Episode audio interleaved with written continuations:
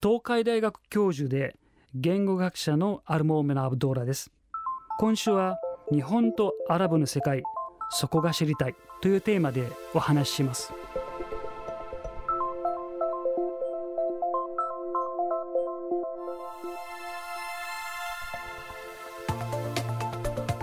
未来授業。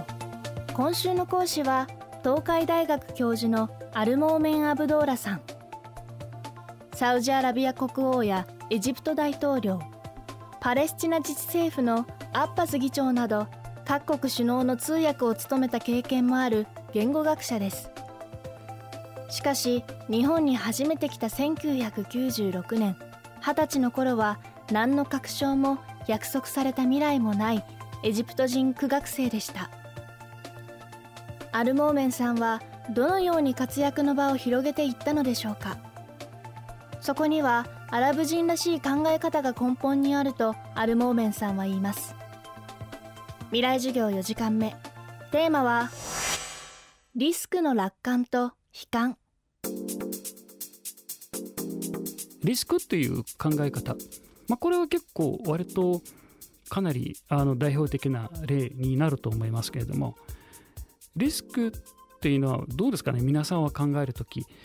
まあ、私は言語学やってますので結構割と人がこう言葉を聞いた時こう脳はどういうふうにこう反応するのか認知的にどう捉えているのか非常に興味あるんですけれども、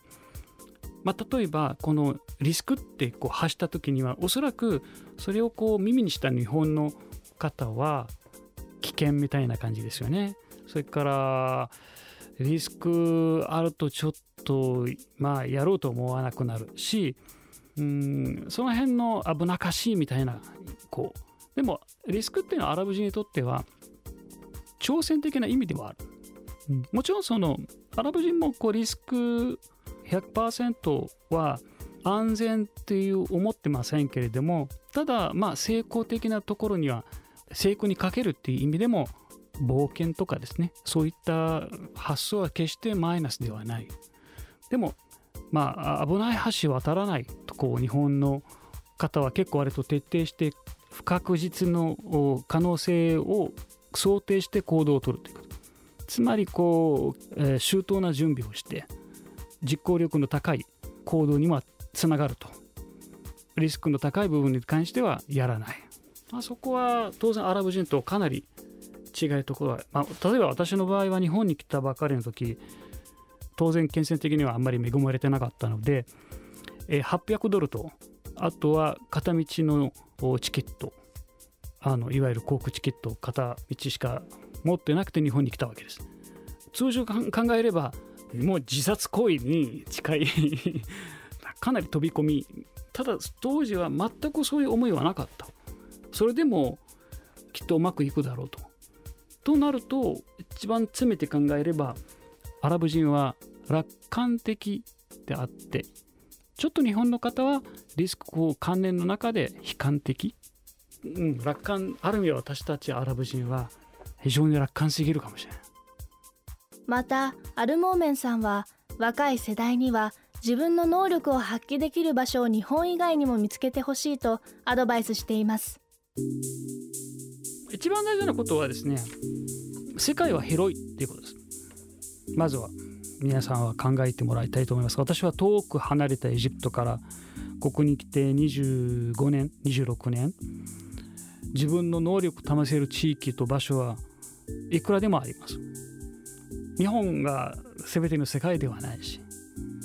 そういう視点で自分の発揮できる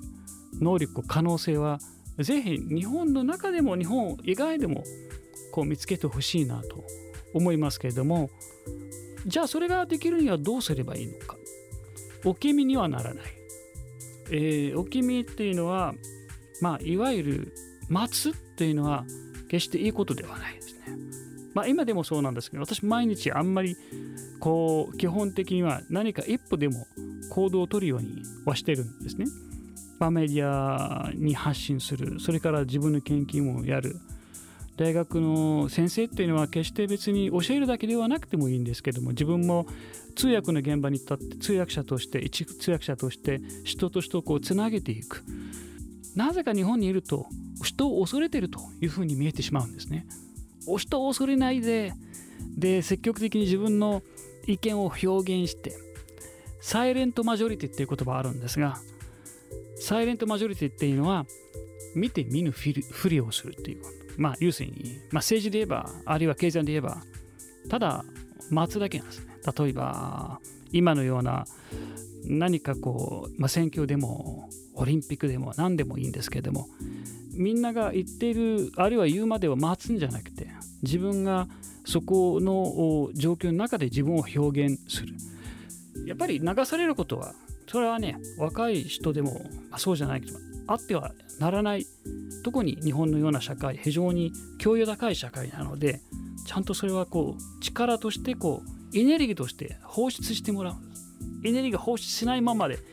ただ保つだけでただこう抱えるだけっていうのは学問で言うとこうインプットとアウトプットですよ。ただインプットだけすると意味ないんです。アウトプットです。それが若い人にとってはものすごく力絶大あるんですね。可能性は高いし、はい、私も負けてられません。未来授業今週の講師は言語学者のアルモーメン・アブドーラさん。テーマはリスクの楽観と悲観でした。日本とアラブの見えない文化深層文化について綴ったアルモーメンさんの著書足して2で割れない日本とアラブ世界。深層文化へのアプローチはデザインエッグ社から発売中です。未来授業。来週は認知症専門医長谷川芳也さんによるボケ方上手と介護上手をお届けします。